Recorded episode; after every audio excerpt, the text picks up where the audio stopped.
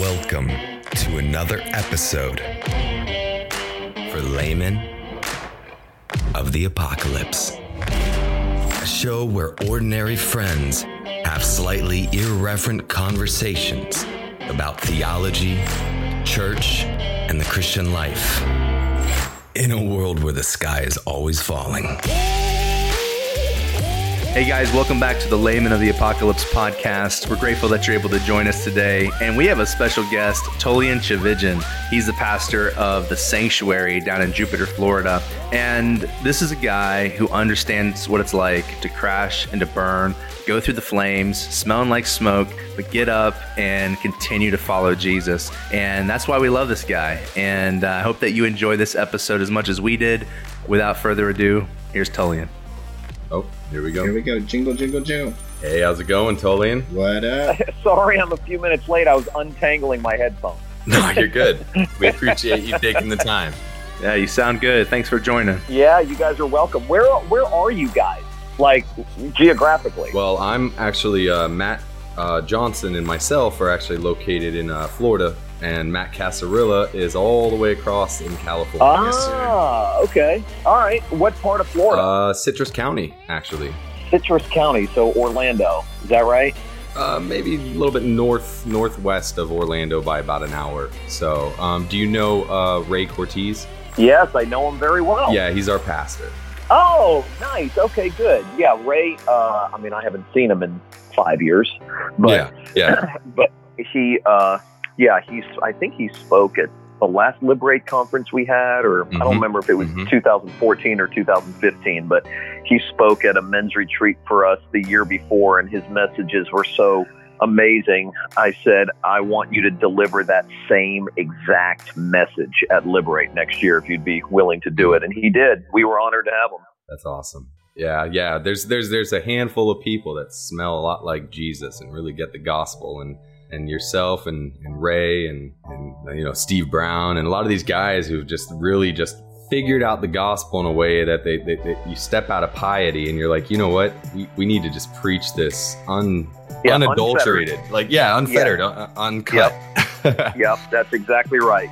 And it's beautiful. It's beautiful. I find myself constantly coming back to your sermons and being like, you know what, I, I, I just I appreciate all the teaching I'm getting here and over here, and I'm just like, you know, today I just I need I need the gospel raw. And I know I no matter what, I can come to your sermons and there's there's something there in every sermon, and it's always about Jesus. And it's always about how he's big, we're small. Jesus plus nothing equals everything. And and it just that that would be an amazing title for a book. You Wouldn't just it? gave me a great idea. Yes, Hey man, hey man, you know royalties here. I expect them. Yes. Thank you. I will. I will give you a finder's fee for the title. Okay, I appreciate that. Speaking of finder's fees, uh, this is Matt Johnson over here, by the way, Tullian. Thank you Yeah. again for coming on the show. Um, Yeah, you're welcome. just like Brian said, uh, been following your ministry for quite a while, uh, even back in the EPC days. Um, wow, yeah, that's going man. way back. And uh, it was funny that we had a small PCA church here, a small church plant um, here on the Nature Coast, and we totally ripped off your uh, title from your book, Jesus plus nothing equals everything. We literally printed that on our building. Put grace to the test. So there you go. Listen, But, uh, I uh, that's, there's no, that's there- we don't make any money, so there's you know, no bother going after us. Yeah, no, don't worry about it. Uh, the gospel is God's great public domain, so we may all come up with our various ways of, you know, describing it, articulating it, but we're all just saying the same thing. Those of us who are saying it. So Yeah. there is no claim, no claim. Amen. Man. That's all. Well, we, we just started this podcast not that long ago, but really just based off of like what Brian said, some some great teaching that we've learned over the years. Um, you know, Brian and I are you know pretty much Westminster Confession card holders. Uh, we go to the PCA church with you know Pastor Ray Cortese, but uh, our friend Matt is kind of a free spirited like charismatic Calvinist. out I help uh, get people California. saved so they can be pastors in your denomination. That's good. Yeah, we need we, we need that we need the charismatic. We need them all. Yeah. Thanks, It, so. whenever We're- when, when things really go south in life and you need prayer, they're the ones you go to. I'm gonna pull a switcheroo on you guys. Karis, Grace, Yeah. Matic. I'm a Grace fanatic. There you go, man. You, you Mic dude, you keep saying that. That's awesome. So what are you up to these days? Are you talking to me? What am I? so, Okay, well, real quick before, because I want to, I don't want to get ahead of you guys or myself. Let me know. Are we recording right now? We are. Correct, oh, sir. okay. Are you, so are you guys going to edit like all of this stuff and just Yeah. keep it as is? We, we, we trim it. Brian trims it down. He, he cooks a mean steak, so Okay, good, good. we can even Um, bounce it off you to make sure you're okay with it, man. Because we're not Yeah, absolutely. to- I trust you guys. We're no, not I trust you guys. prostituting this or exploiting this. We're just saying thank you. No, dude, you guys are you guys are welcome. Um, and I'm I am glad to be on. I got uh, I got your note, uh, Brian. I got your note and uh, went back. My wife was sitting in the room and went back and listened to the podcast where you guys said you mentioned something about me. So I'm always Mhm. curious. I'm like, well, that could mean they mentioned something and it was positive, or they mentioned something and it was negative. So let me go check it out. Um, Sweet. And and uh, we both listened to it. My wife is a an amazing, amazing woman who is a fierce protector of mine. So we listened to it, and I said, I really like these guys, and she said, I do too.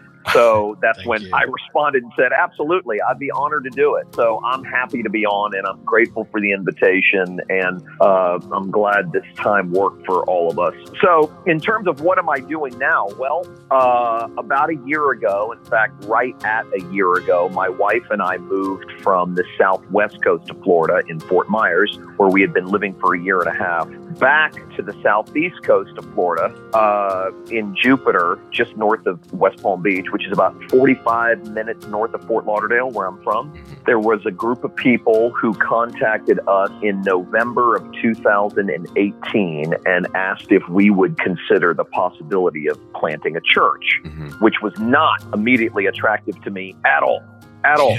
uh, for about a year and a half leading up to that point, uh, we were traveling almost every weekend. I was traveling and speaking. And I am not an itinerant preacher. Like, I am so much of a homebody and I have a very strict kind of daily, boring routine. I eat the same stuff every day at the same time. I work out at the same time every day. We like, can I'm tell. just a Yeah, it well, I'm just a homebody.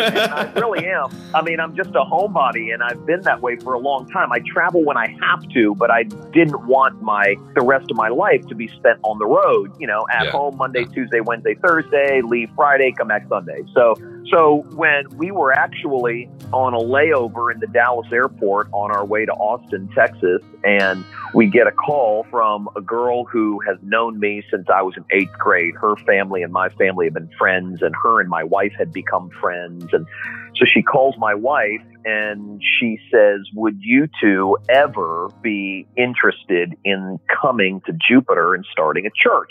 Hmm. So that kind of took us off guard a little bit. That was not really what I was thinking I would do at all. Yeah. And make a very long story short, we had a number of conversations. My wife and I made a couple of trips over from Fort Myers to Jupiter and spent the weekend with some of these people. And um, and after about oh I don't know two or three months of a lot of prayer, a lot of counsel, really going to the people. First, our church. Uh, we were members of a Lutheran church in Fort Myers, and uh, so went to you know our pastor, who's a dear friend and uh, a real pastor to us and our elders, and said this has come up, and we need you guys to weigh in on this. And went to uh, my mentor and spiritual father, Paul Zahl. He and his wife Mary have been huge for Stacy and me. I mean, they have walked with us through the valley of the shadow of death thousands of times. And so we went to them and said, What do you think? And uh, consulted with a few other people that really know us well that we look up to and uh, listen to. And so, to make a long story short, after uh, months of that, we concluded that this is, in fact, what God wanted us to do. My wife came to that conclusion a little bit before I did. uh, and she was very happens patient. Yeah, and she was very patient. Uh, and I told her she's she's born and raised in Texas. She is a Texas girl through and through. Her entire family's in Texas. Uh, she has a large extended family. She is the only one who lives outside of Texas. Um, and so, So she's a uh, woman's woman right there, man. She's a woman's woman. She is. She's an amazing woman. And so, but she's never been a pastor's wife. Mm. And so I said, listen, your excitement over this is a is a bit naive. Never underestimate a Texan, man. Never Right. underestimate him. I was like, honey, I love your passion for this and I love your enthusiasm for this. But at the same time, I've been there, I've done that, and I have zero intentions of going back. Yeah. And I just, you know, I mean, everything that blew up in 2015, I was just, just the thought of being a pastor gave me PTSD. It really did. Mm. So Yeah. I was not, you know, I wanted to serve people and love people in whatever way God allowed me to do that. But I never saw myself pastoring a church again. And I certainly didn't see myself planting a church. Yeah. So, um, so it took a lot of uh, convincing uh, on God's part to get me to the point where I really, where I I, really I saw understand this is- that. oh man i mean it took you know it and, and the people that we were going to and seeking counsel from were uh, uniformed in their counsel. I mean they were all there was not an ounce of hesitation which meant a lot to me because i really listened to these people and depend on these people. And if they would have said if one of them would have said bad idea don't do it we wouldn't have done it. Uh, and it was a wide fact- variety of uh, an audience for you to sort of bounce your ideas off of and It and- was. Yeah, I mean, it was a small circle. I mean, the people that really have invested a lot of pain and blood and sweat and tears Mhm. uh, into me specifically and to my wife and I uh, as a couple. I mean, those are the people who have proven that they're going to be non blinking friends come Yeah. hell or high water. And Yeah. so what they said uh, matters. I mean, it mattered a lot, and what they continue to say matters a lot. But so Mhm. when they were all in agreement that this is, I think, what God's calling you to do, I was scared. I was nervous. My wife, if she were here, she would tell you that I would wake up almost every morning and say, I don't want to do this. Like, I just don't want to do this. That's Uh, how you know I mean, it's God right there, man. I, I know he's such a sadomasochist. Uh, so it's like, okay, I know that if I really don't want to do it, it's probably what God wants me to do. But I mean, I was there were there were certain things that were attractive to me about it. One was that I desperately wanted to get back to the southeast coast of Florida. I mean, it's my home. Even though I've never lived in Jupiter before, and it's 45 minutes north of where I grew up, it's still the southeast man. coast of Florida. Man, Yeah. it's beautiful. yeah. Uh, I have I have three kids. My oldest son is 25. My middle son is 23. My daughter's 18, and they all live in Fort Lauderdale. So I wanted to be, you know, closer to them. We're very close, and I wanted to be geographically close to them. And so that was attractive. Getting off the road and not having to travel was very attractive. Mhm. But if I could have had those two things without planting a church, I would have opted for that. uh, Well, God So- does use our desires to lead us. I know, I know. So And you, and you um, have a new covenant heart, so it's legit. Well, thank you.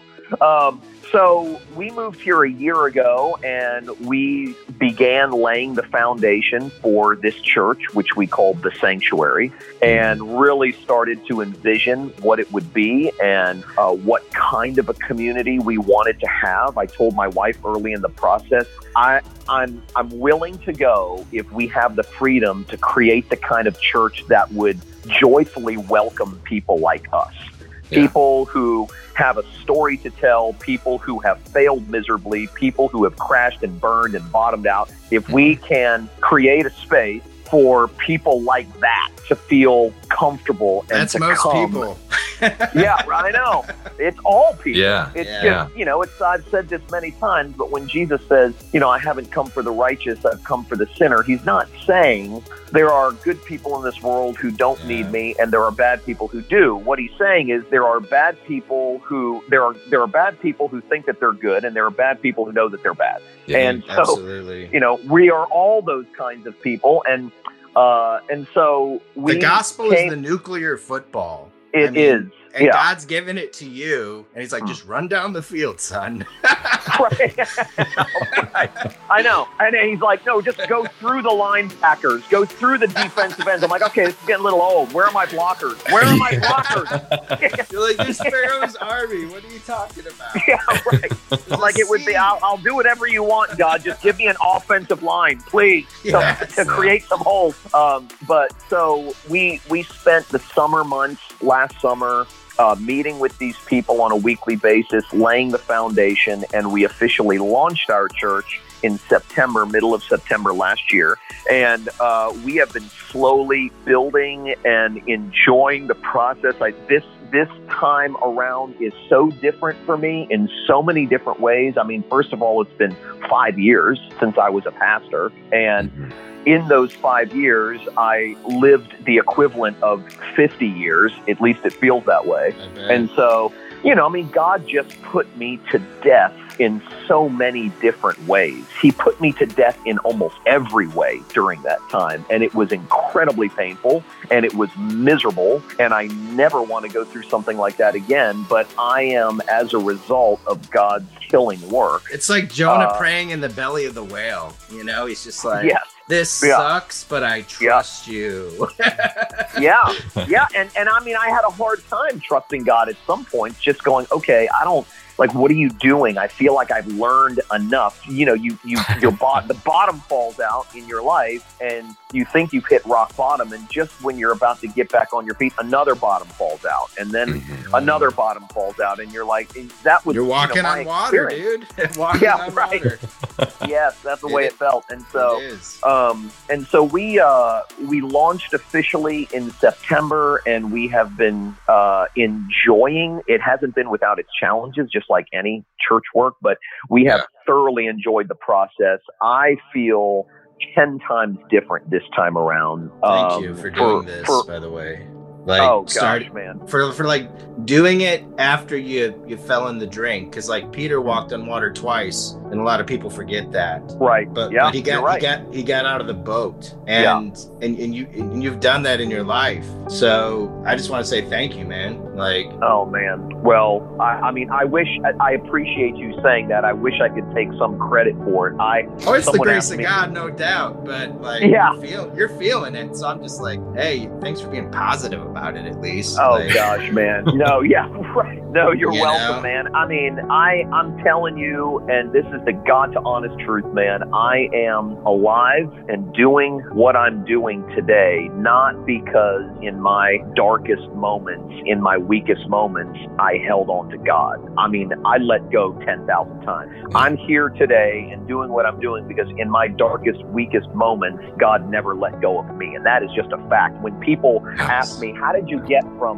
where you were to where you are? And honestly, and this is not a joke, I honestly say, I have no earthly idea. I wish. I mean, I wish that I could give you some formula on how to pick yourself up by your bootstraps once you crash and burn. I don't have that formula. I just know that God carried me from where I was to where I am. And oftentimes he was doing it while I was kicking and screaming. Yeah. So, you know, I mean, I'm just super, super grateful for his grace. It's super real. It's not theoretical. It's not simply No, no. intended to be discussed and debated. I mean, it is a It's the real deal, man. It is Here's a Matt lifeline. Cassarella quote. The only way to Jesus is through the haunted house, man. And, Yep. Yeah. and, and, and, and but guess what? You can't hang out with Jesus without being lit on fire. right. right. So you, you can learn to enjoy it or, or complain the whole way, right? I do that. I I totally agree, man.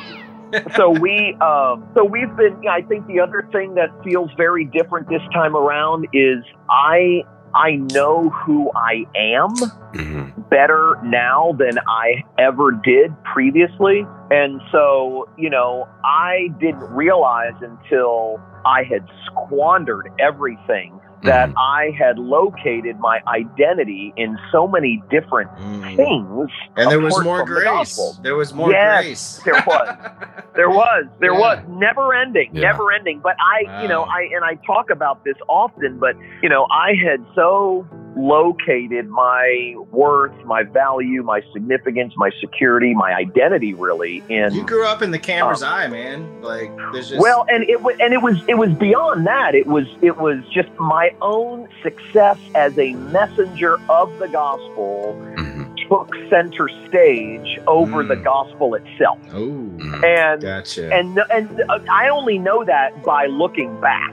It didn't feel that way when I was Oh, going through it. Until you touch Um, the you're like, right. "Whoa." Right, right. Whoop. Yeah, whoop. Yeah, shouldn't have done that. Uh, but I mean, so I think now this time around, and God just systematically deconstructed me. So um, I don't care. I really don't give a rat's ass if Mhm. this church has a hundred people or a thousand people in it. I don't care. I don't care if I write another book. I don't care about public opinion, and all of that is so liberating. It's almost like, man, I didn't realize I didn't realize until I lost it that I had come to depend on those things to make me feel like I mattered. Oof. And so, you know, uh, uh, God Beautiful. just had to strip me, strip me, strip me. You know, I mean, I just, I, I it's oftentimes you don't realize what you're depending on to make life worth living until you lose those things. Mm-hmm. And then those things are exposed, and those were certainly exposed to me. And so I am incredibly grateful for the pastors and counselors who walked with me and dealt with me during the worst season of my life. My good friend Paul Zahl said when I was at my worst and literally ready to throw in the towel, uh, he said to me, The suffering you are experiencing is God kicking you into a new freedom from false definitions of who you are. Mhm. And he really put his finger on what was actually going on with me, which was a bona fide identity crisis. I didn't no. know who I was without these things and without these people and without these opportunities and Mm. you know all of that stuff and i mean i you know my my marriage fell apart my home was broken my job was gone my opportunities were gone my credibility was gone. Everything that i had come to depend on that was smaller than jesus was literally evaporated almost overnight. And so uh, you know, that pushed me into a massive identity crisis when I was 41 years old. And uh, it took a solid four to five years uh, in order for me to come out on the other side and go, man, ministry seems so much more freeing now because number one, I feel what sufferers are feeling and sinners are feeling in a way that I didn't. You hugged before. the cactus, man. Yes, hug the cactus. Yes, yeah, that's exactly right. Um, and my wife, who's just so wise and so amazingly grounded and mature, she said, You know, I listened to so many of your sermons and read your books before I knew you. And she said, Your ministry was always very sympathetic to the sufferer and to the sinner. Yes. And she said, but now, she said, now I listen to you and I read what you write and I hear what you say and I listen to the way you talk to people. And she said, you have something now that is deeper than what you had before. Street you have cred, man. Street well, cred. well, she she does say that, but she she says she has said that, but she said you in your voice and coming from your oh, heart, Yeah, I hear yeah. an empathy. And Yeah. empathy, and For she sure. said, you know, I mean, it's a good distinction. The distinction between sympathy and empathy is a good one. Uh, Yeah. Sympathy is I hear what you're saying. Empathy Yeah. is I feel what you're feeling. Yep. Yep. And And- um, Here's some crazy, like, borderline musings of, of, a, of a heretic from me is we always talk about Jesus becoming sin, you know? Mm. And and the reality is is like he became sin in every way. So like all the psychosis, all the anxiety, all the struggles that come with that identity, like and what kind of launched me into this thinking was where Paul was talking about sin and saying that, you know, account yourselves, you know, to be alive unto God And I'm thinking being dead to sin isn't just like this concept of forgiveness. It's like I don't feel the guilt anymore. I don't feel the shame anymore. I don't feel the anxiety anymore. Like Yes, God, that's well Jesus. Jesus died for that too. He didn't just Yes. die like, all right, hurry up, get it over with. Wham bam, thank you, ma'am. You know, like Yeah. he became sin on the cross. Not to cut you off because you're on fire, bro, and I want what you got. So keep spitting. well, well, listen. No, I mean that's very, very well said. And I, I was just thinking about this. I was talking to a friend of mine, and I said the gospel is so much more scandalous than what we what we think it is. I mean, it is so scandalous that it. It's almost Robert Capon calls the gospel immoral. It's illegal vantage on this world. Yeah. Yeah. Yeah. right. Yeah. It is it's immoral and it's illegal from our vantage point. Yes. And so um, but it's so much more scandalous. And I said, you know, I was just reading the passage where Paul says, you know, he who knew no sin became sin so that we might become the righteousness of God. And I said, you know, growing up and hearing that, and even as a young preacher preaching that, you know, you sort of simplify that into a safe Jesus died for your sins. Yes. Yeah. Absolutely. But it's so much more dangerous than that because it's not Jesus died for your sins. It's Jesus didn't just die for adulterers. Jesus died as an adulterer. he became one. Jesus- yes, on the he didn't cross. just die for murderers. He died as a murderer. Your actual And- sins. Yes, and he Yeah. became that, and it almost sounds blasphemous to It say does. it, but but unless you're bordering on what sounds like blasphemy, you're not even close to the gospel. You're not right, even man. close. The high priestly prayer of Jesus would be heretical, like by most standards. Yeah. You know, Yeah. he's like, I want you to be one with the glory. I want you to be one with the life. You're like, you're like, Jesus, are you on like TBN? What are you talking about? right. You know? right. Yeah. But it's Yeah. high priest Jesus, you know? Right. That's right. That's right. So it's Hey, you know, I mean, we're we're going. I mean, it, things are going well here. I mean, we've been quarantined for the last two and a half months. Which, if you're going to be quarantined, being quarantined in Jupiter, Florida, across from the beach, is not a bad place. But yeah. um, but it was I was I was telling some people who said, "Well, how's the church doing?" You know, I mean, you were only six months old when you know you were forced to sort of shut things down. And I said, honestly, it came at the absolute perfect time because every time a new church, a new organization in general, but a new church in particular starts, there's all this vigor and there's all this passion and there's this excitement that's new, it's novel. And once you hit the six month mark, a general malaise begins to set in because people are tired, the honeymoon is over, um, the novelty has worn off. And so this came at the absolute perfect time for not only my wife and me, but our church. It's given everybody a break. It's given everybody a breather. We've been forced to go online, which is not really my thing, but um, but it has been reaching thousands of people, which has been a complete shock to us, considering that none of us know anything about technology and uh, are very bare bones. And so uh, we're the church is doing well. We're getting ready to move. In fact, we are in the process of moving into a permanent facility, which we're super excited about. So when we reopen, which hopefully will be in the beginning of July, uh, we will reopen in a permanent facility that we are now demoing and uh, outfitting for our needs as we speak. So, uh, so things are things are going good, and we are operating completely outside the system. And when I say that, I don't mean that we are, you know, we're operating outside of any form of accountability. What I mean is,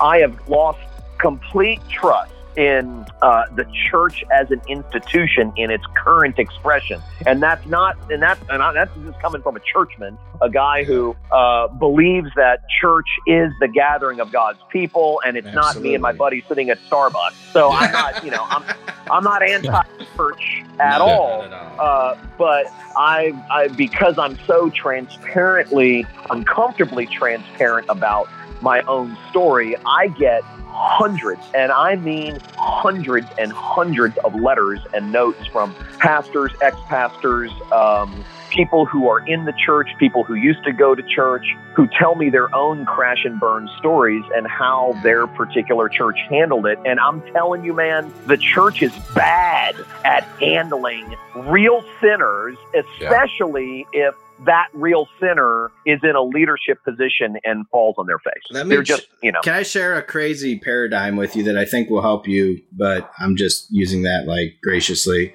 So you got the apostolic succession of like Peter, right? And it's all about passing the baton. But then you got the apostolic succession of Paul, and it's one born out of a due time, basically the bastard apostle. Hmm. And what's Right. unique about your story is like you do have the pedigree, and yet God gives you the audible. He gives you like that one born out of due time. Like, yeah, you could have fit into the whole just passing of the baton succession, Hmm. but but Jesus creates an audible. I mean, as is typical Jesus fashion, right? And, and, and I think that's awesome. I, I don't know. If, does that make sense, or is that too muddled? I, Yeah, listen, no, it no, it makes so I absolutely feel like I am God's audible play. The one that no one prepared for, the no, the one that no one planned on, the one Yeah. that's thrown out there and when everyone least expects it and I have felt that way like God, what are you doing with me? I mean, I I would love to figure out another way to live my life. In fact, one of the things that and we knew I was going to get hammered. My wife and I and our friends knew that when word got out that I was going to start a church, that I was going to get hammered Yeah. um, from you know all of the basement bloggers, and I did. I mean, I did. Yeah, of course. I got hammered Yeah. for it, and course. all of the old stuff got brought up. Stuff that was true got brought up. Stuff that is categorically false got brought up as if it was true. Um, Yeah. and and and yet at the same time i while we were going through that um and we were you know because I, I had i had been off the grid for a while and so things had died down and i was be you know by god's grace my wife and i were you know we were building our life together and relationships were being mended and restored and amends was being made and all you know was being made all and you know behind the scenes and um So you actually have to do the stuff that you would counsel and pastor people about. Yeah, right. Yeah, that's right. yeah. So, uh, but so you know, I'm when when all of this came out, the the one of the narratives, one, uh, one of the many narratives, was this guy is jumping back into pastoral ministry because he just can't stand not being in the spotlight. Yeah. And my wife, my wife, who you know wants to rip her hair out of her head when she hears that, says, she says, uh, okay, first of all, no one wants to be out of the spotlight more than my husband because every Pastors get beat up, dude. Right. But, I mean, she's just like every time he steps into the spotlight, he gets a rock thrown in his face. Why in the world would he want it? So Yeah. she said, you know, if he would have gone, this is her speaking now, if he goes into any other industry, I mean, selling insurance, selling homes, building a Mhm. business, starting a gym, whatever, no one cares. no and he goes on about his life and doesn't get attacked. The one industry where he knows he is going to get pummeled Yeah. is the one that God calls him to. And so she made it, she's like, just logic and reason would tell you that that narrative is ridiculous, that he's Yeah. just jonesing to get back into the It's like more I'm suffering, man, please. yeah, right, right, right. Yeah, that's why when she hears it, she's just like, what in the world? It's like, my God, do these people have a brain? Who would believe that? So, Yeah. um, anyway, but, uh, but That's we're, you know, bro. Yeah, yeah, it's Beautiful. been it's been it's been a wild ride, but we are excited to be on it. And um, and I, you know, we when I going back to what I said earlier about we're operating, you know, sort of outside of the system. I told my wife the other day. I said there are company men and there are non-company men, Mhm. and I've never been a company man. I mean, No, never. definitely. I didn't. I mean, I didn't come into this world a company man. and, and you worked for a company. That's the irony. Right. Like, yes. Well So you're- said, you're- and that's the kind of exactly where I'm going. we, we dream of, of having those types of people that'll go against the grain, but most people are like, oh, you don't understand what I have to lose. You know? Well, it's exactly, and I, you know, and the, the truth of the matter is, we were doing what we were, what, what we were saying uh, at Liberate through my books uh, and through Coral Ridge, all that kind of stuff. I mean, we were inside the company, but we were championing a non-company message. And uh, and and on, I would have never left that because there were too many comforts. Um, Mm. I would have never ever chosen to leave that, and um, and I think in a sense being cast out of the system and of that particular industry. I mean, sort of you know evangelical Christianity, that industry Yeah. uh, Yeah. has really given me the freedom to say, you know what, I just I don't care what the company says. I'm not dependent on the company anymore. The company doesn't want me. I don't want them. I am here for the people that would never darken the door of any of these companies. Yeah, man, that, that's exactly Um, why we're here. Yep, Layman of the Apocalypse. That's the whole inspiration of this podcast is, Yeah, is to kind of reach the bruised reeds of the church. Yes, yes. And there are many.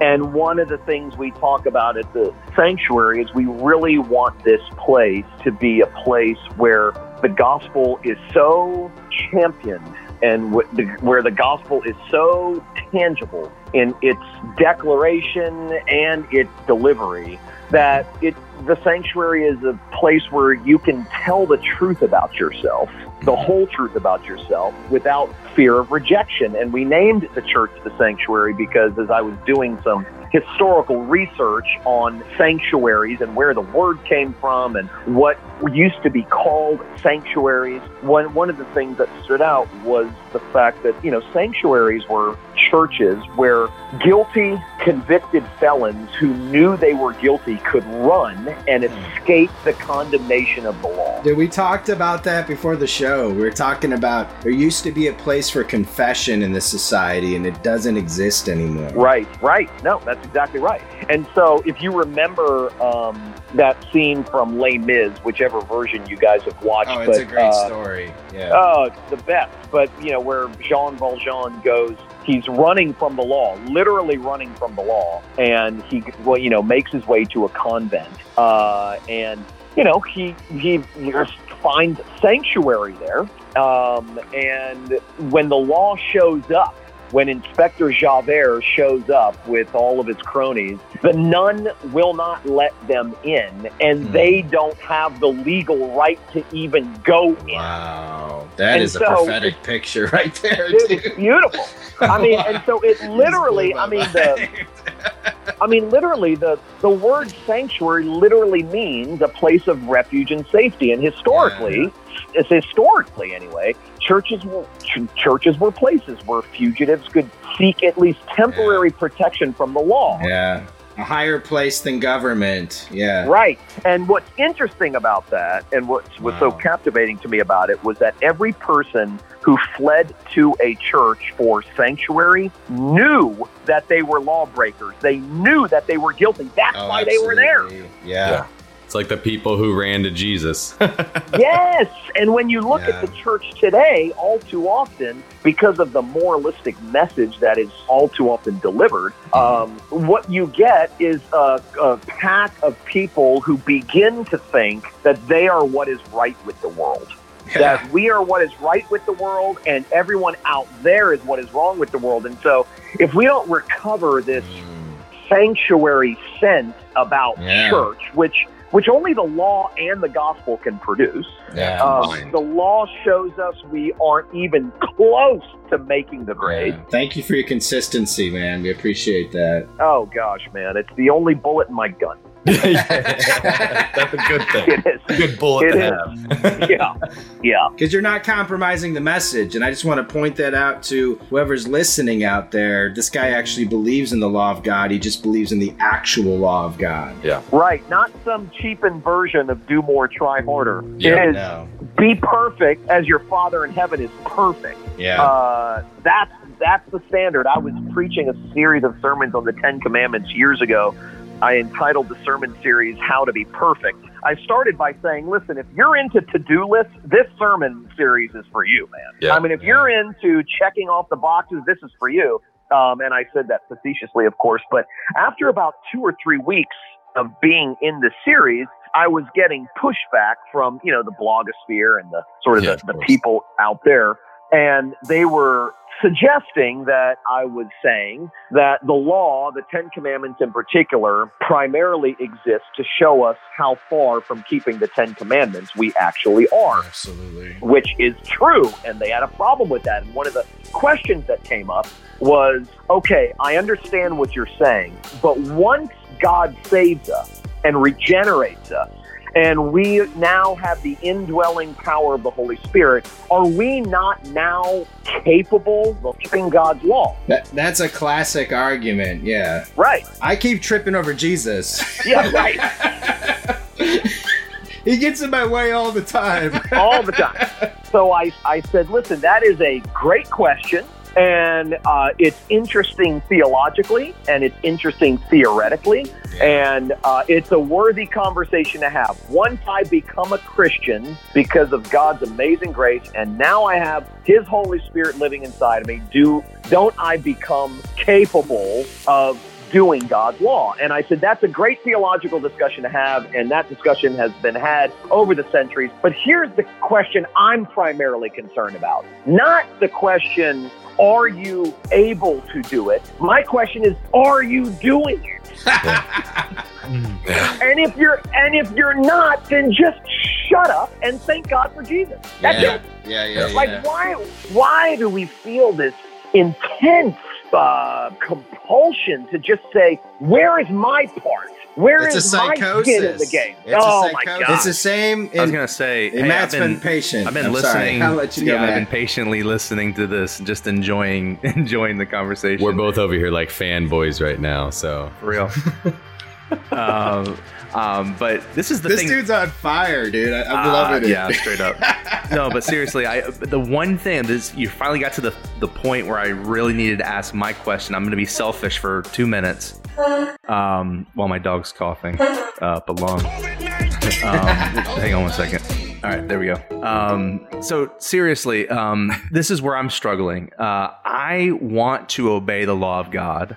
Um, I want to become a better Christian, and uh, you know, I want to improve myself, and and and yet I find that there is this really uh, pervasive mentality out there in the church where we just are so focused on our sin all the time, and it feels like. And I was talking to these guys before, you know, the, the call. It feels like God is more concerned about us loving our neighbor and, you know, actually doing mercy and justice than he is about the little things that we're always focused on as evangelical Christians. And don't you think that that is a big part of the problem why why the church is no longer the sanctuary that it, it used to be or it should be? Yeah, I mean, I I think the conversation regarding well, you you you you asked a loaded question. There's so much in what you asked, which is all good. It's a great question. Um, the first thing I I will address before I answer that question is I'm not sure I understand. I, I understand what you mean, but I I almost think it's dangerous language the language that all of us grew up with. I'm assuming all of us grew up with this kind of language. The language of becoming a better Christian. I don't even know what the hell that means. I mean, honestly, Thank I you. mean, Me neither. That's why I'm asking you. right? I know, Yeah. and it's a good one. I mean, there is, there are. I mean, you don't find that kind of language in the Bible, Yeah. and yet we pick it up along the way. And you know, strong faith and good, you know, better Christian or strong Christian, or I find myself describing people that way. Oh, Stacy, I can't wait for you to meet this guy. He's a strong Christian. I catch myself like, what the hell does that even mean? Compared to what? yeah, Yeah. yeah. Right. Are we comparing ourselves to Jesus or each other? Right, right. And so one of the things that I've often said is um, I that I grew up believing that spiritual maturity, spiritual growth, Christian growth was basically this. I'm getting stronger and stronger and more and more competent every day. When the Bible describes spiritual growth, rather than it describing an upward growth, it describes a downward growth. And what you discover is that real spiritual growth, biblically speaking, is not I'm getting stronger and stronger and more and more competent every day. It's I'm becoming increasingly aware of how weak and incompetent I am and how strong and competent Jesus is. The outward me. man is perishing, but the inward man is being renewed day by day. Yeah, and I just think I just think transformation language is dangerous inside Yeah. the church. You're right. I mean, I'm. It's not that transformation doesn't happen. It Yeah. does happen, and thank God it happens. I can talk about my own life and how God has transformed me just in the past five years in some ways that have been remarkable and very liberating, and all of those things. So I'm not downplaying transformation. I just No. think that substitution is the root of Christianity. I mean, you're describing a transformation right now in your life. That's right. You're going through transformation. Yeah. That's right. So you're not exempt. No, anybody listens to this goes, I told you he's an antinomian. He doesn't believe in transformation. That's not what I'm saying. Okay. Yeah, I'm yeah. not saying transformation it does not happen in the life of the Christian, but is um, but substitution is the focus and the foundation of Christianity, not transformation. Amen. So here, here's my selfish question. And I'm sorry, finish your thought. I'm, I'm very selfish. I'm more selfish than Matt. But I but as, but the other thing I would say real quick is that I um I think it's really important to also talk about uh, what what are good works Mhm. and more specifically, who are they for? Yeah. Because I grew up believing that God's disposition toward me was riding on my behavior or my good works. When I was good, God loved me more. When I was bad, God loved me less. But contrary to what I was taught growing up, our works are not things we must do to keep God's favor. The life, all of the life instructions we get in the Bible are not given so that we can keep God's love. They are descriptions and directions on how to love others.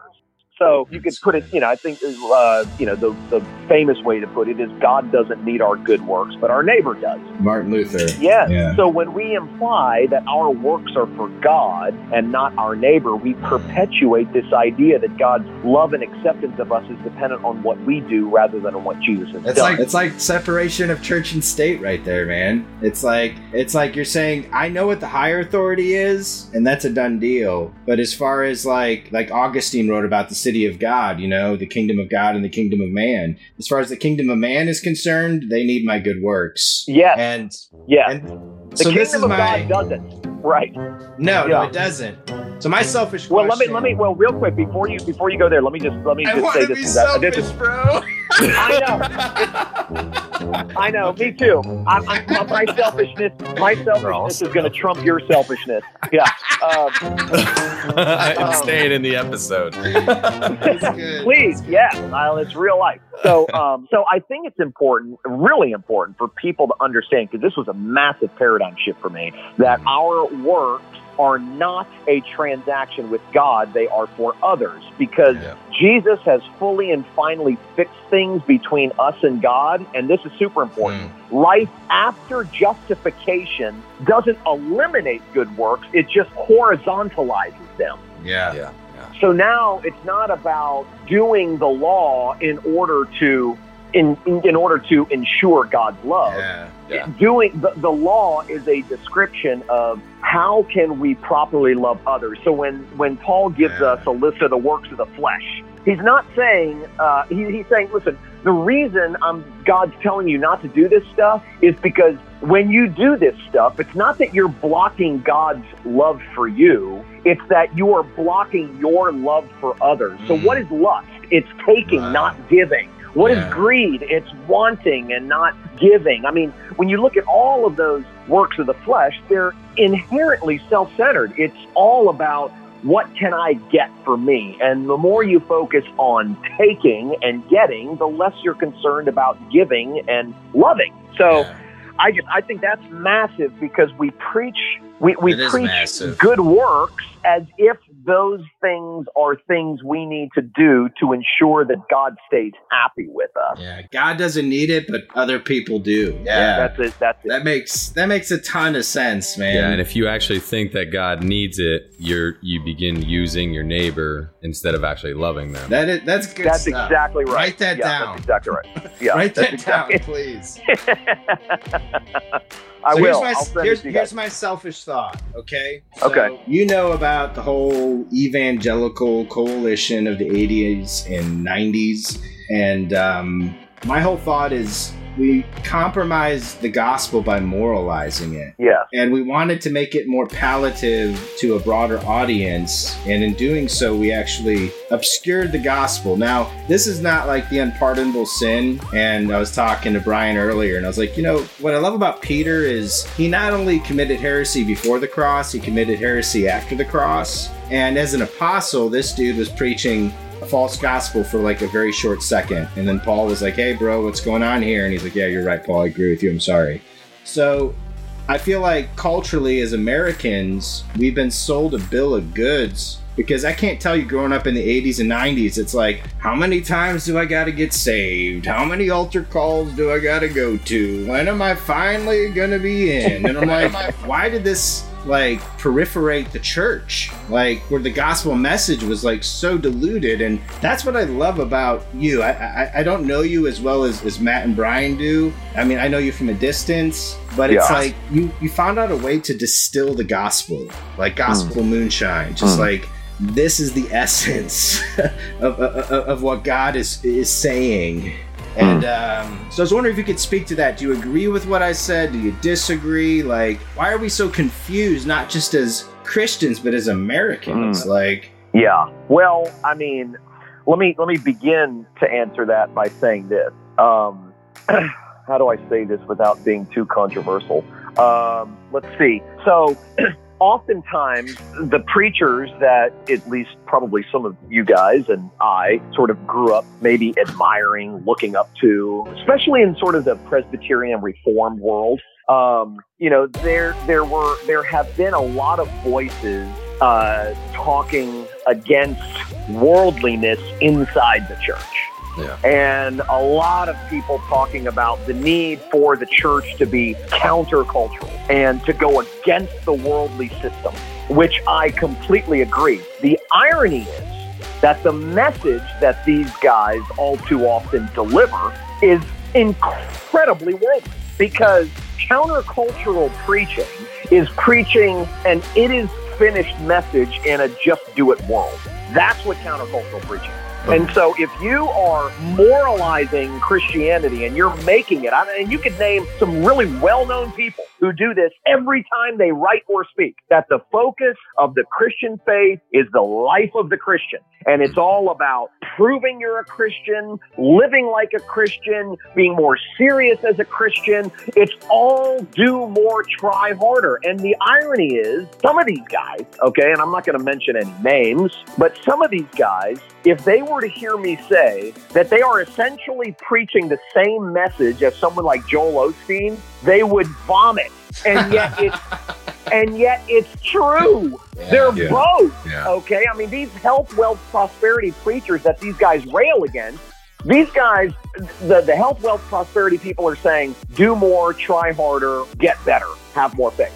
These other guys are saying the same thing. Yeah. Do more, Yeah. try harder, get better, have more faith.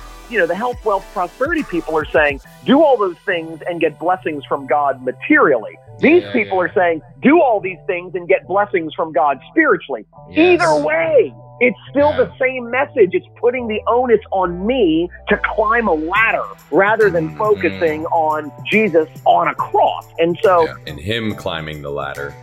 Right. So uh, even those even those people who uh, you know rail the most against worldliness in the tr- in the church and how worldly the church has become, these are the same voices that will stand up Sunday after Sunday and give us a checklist of things we need to do in order to ensure that we really are a Christian. It's almost like listening to some of these guys. You wonder if they take great pleasure in causing blood bought Christians to doubt whether they're actually blood bought. yeah, I'm no, like- for sure. Man, like, I mean, I don't know Yeah. if there's anything worse than causing someone whom God loves to doubt whether or not God loves them. And that would be a worldly church service in heaven. That's right. That's right. That's the That's exactly right. That is. And so I'm just like, man, where do you, where in the world? I mean, if God doesn't doubt, we had a guy come to our church years ago, and he's a well respected man that I love and have known for years and I admire. And I sat there and listened to his message, and I'm telling you, at, for three days after that message, I was, and this is while I was pastor at Coral Ridge, I was driving around in my car, going from place to place, doing whatever I did over the course of those three days, and asking myself, am I really a Christian? Mm. like based on what based on what he described, this is causing me to doubt whether or not it really took, you know? And I mean, I'm in my late 30s at the time Yeah. and had been pastoring for years. And I remember it dawned on me. I Hmm. said, this stuff is toxic, man. Yeah, I mean, if God doesn't doubt my salvation, why in the hell is this? Why in the hell is this guy causing Amen. me to doubt it? Who Yeah. can I bring mean, a it- charge against God's elect, right? Right. That's exactly right, man. That's exactly Do right. do So we when- believe this stuff or not? Right. Exactly. And so while, you know, when you were saying, you know, what's happened, I think, you know, I mean, in many ways, I think the, I wrestle too, though, so I- I'm not without excuse. So no, me Yeah. too, big time. Yeah. I mean, I, I just think the, I just think the message of do the, uh, that we can call an American message, which is do more, try harder, is also the church message. And honestly, it is the Wow. message of the fallen human condition. why did we stop preaching the gospel, man? Like, is it is it is it just that? Is it that risky? Yeah, it is. It, I mean, it, it, it confronts the gospel, confronts every conditional fiber in our being. Mm. Every conditional fiber. So we are conditional people and we live in a conditional world and we live amongst conditional people. Conditionality is the way the world works.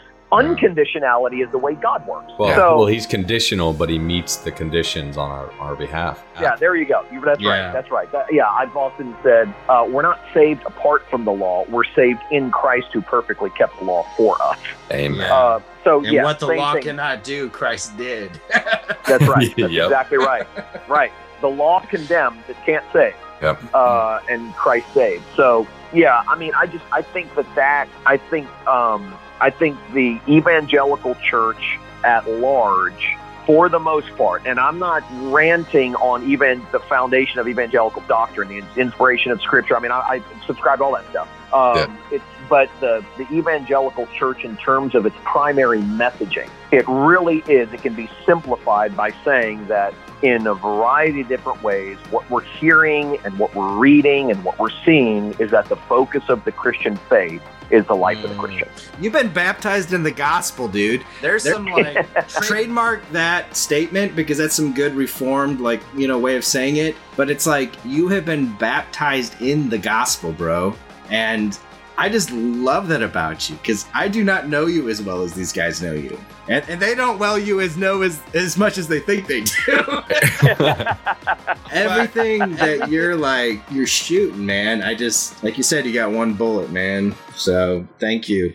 Well, uh, no, you're welcome, man. And it, I, I, I preach it uh, because it's what literally saves me every day. I mean, this is not, this is not, this is not, uh, this is. I, I don't, I don't uh, get off on theological debates about this stuff. That's not Yeah. what it's about. It really is. Yeah, a, yeah. It's, it's a functional lifeline for me. I mean, if Yeah. this isn't true, if this isn't true, I'm exiting stage left because I have Yeah. no, none. Like Spurgeon said, he said, while others are congratulating themselves, I have to sit humbly at the cross and marvel that I'm saved at all.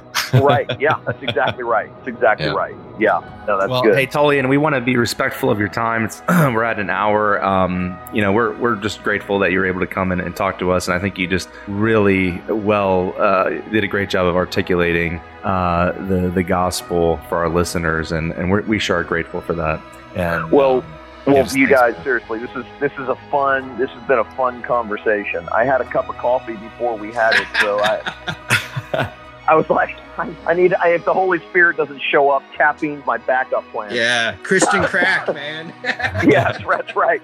Yeah, but no, this has been a really enjoyable conversation. I'm proud of you guys. I'm grateful for what you guys are doing. I'm thoroughly grateful for your commitment to preaching the gospel unedited. It is so necessary and needed out there. Uh, I think one of the things I learned uh, in my wilderness wanderings of being outside of pastoral ministry and disconnected from you know, the Christian community at large was that I rubbed shoulders with people who had no idea who I was and they didn't care, uh, people who had no connection to church or God or anything. And I spent a couple years just listening to these people and um, and just really paying attention, which is something when you're in professional Christian work, you just don't spend a ton of time with yeah. people that are completely disconnected from God and the church and Christianity. And, and by necessity, I was. And it opened my eyes to so many needs out there and yeah. so much loneliness and so much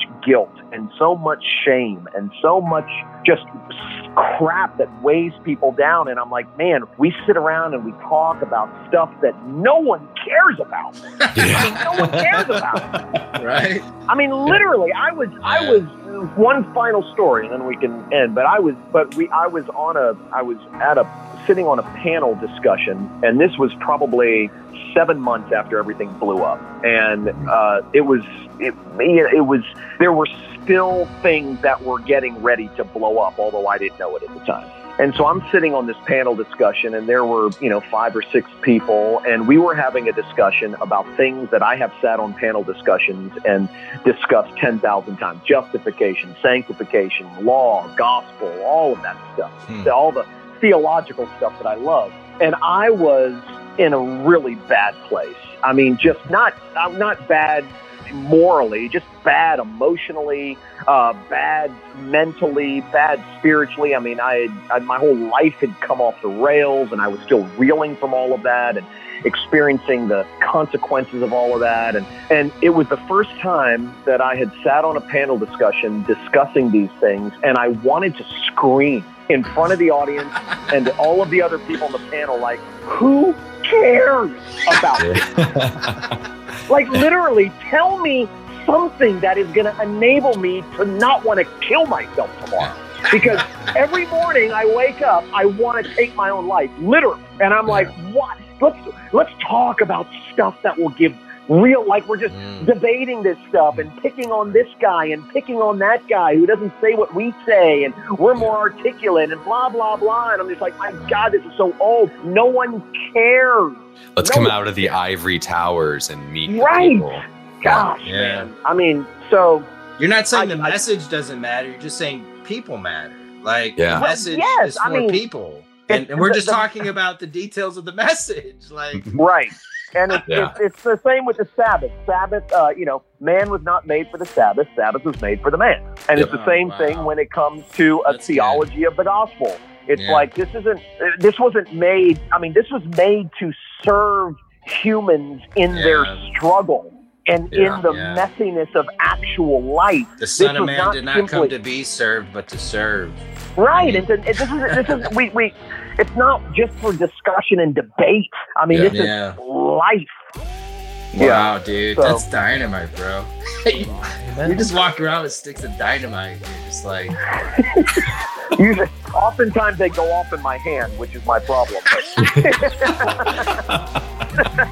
well, Tullian, we're going to be praying for you and your new church, um, and and getting back to normal as this thing uh, starts to opening up. And I pray that many, many people get to walk through the doors and hear that message and are set free and find sanctuary. Um, I mean, that's ultimately our goal, and um, as well, and and uh, we will labor with you in prayer, brother. And thank you so so much again for coming on. Thank you guys very much. This was a lot of fun.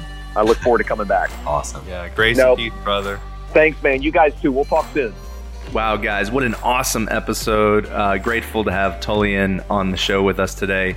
Hey, if this is uh, your first time listening to us, I want to encourage you, please go check us out on iTunes or SoundCloud or wherever podcasts are served up uh, hit the subscribe button. Please leave us a, a, review if you'd be so kind to do that. That really helps us get the show out to more people, gets the gospel, the unadulterated gospel out to as many people as we possibly can. And and by the way, we'd love for you to join our community on Facebook. We have a great little uh, Facebook group that uh, you can join and, uh, and and and be a part of the conversation And uh, and by the way, we have a brand new website where we're going to be posting blog articles and uh, links to the different uh, episodes that you can share with your friends. Uh, so, guys, thanks again for joining us. Uh, until next time, remember Jesus plus nothing is everything.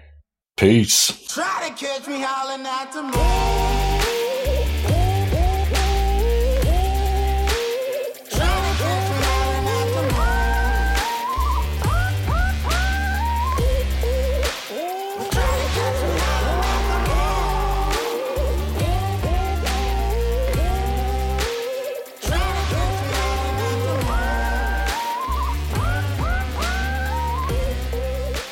We were I joking before the show how like when we were all kids, you know, there's two iconic figures, John Rambo and Billy Graham.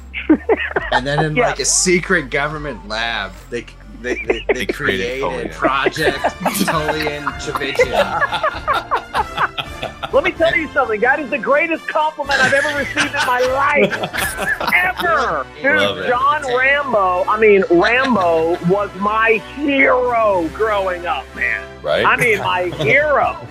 I so was more that is a than massive the- compliment. When I found out that Santa wasn't real, that didn't bother me as much as when I found out John Rambo wasn't real. oh my God. Oh,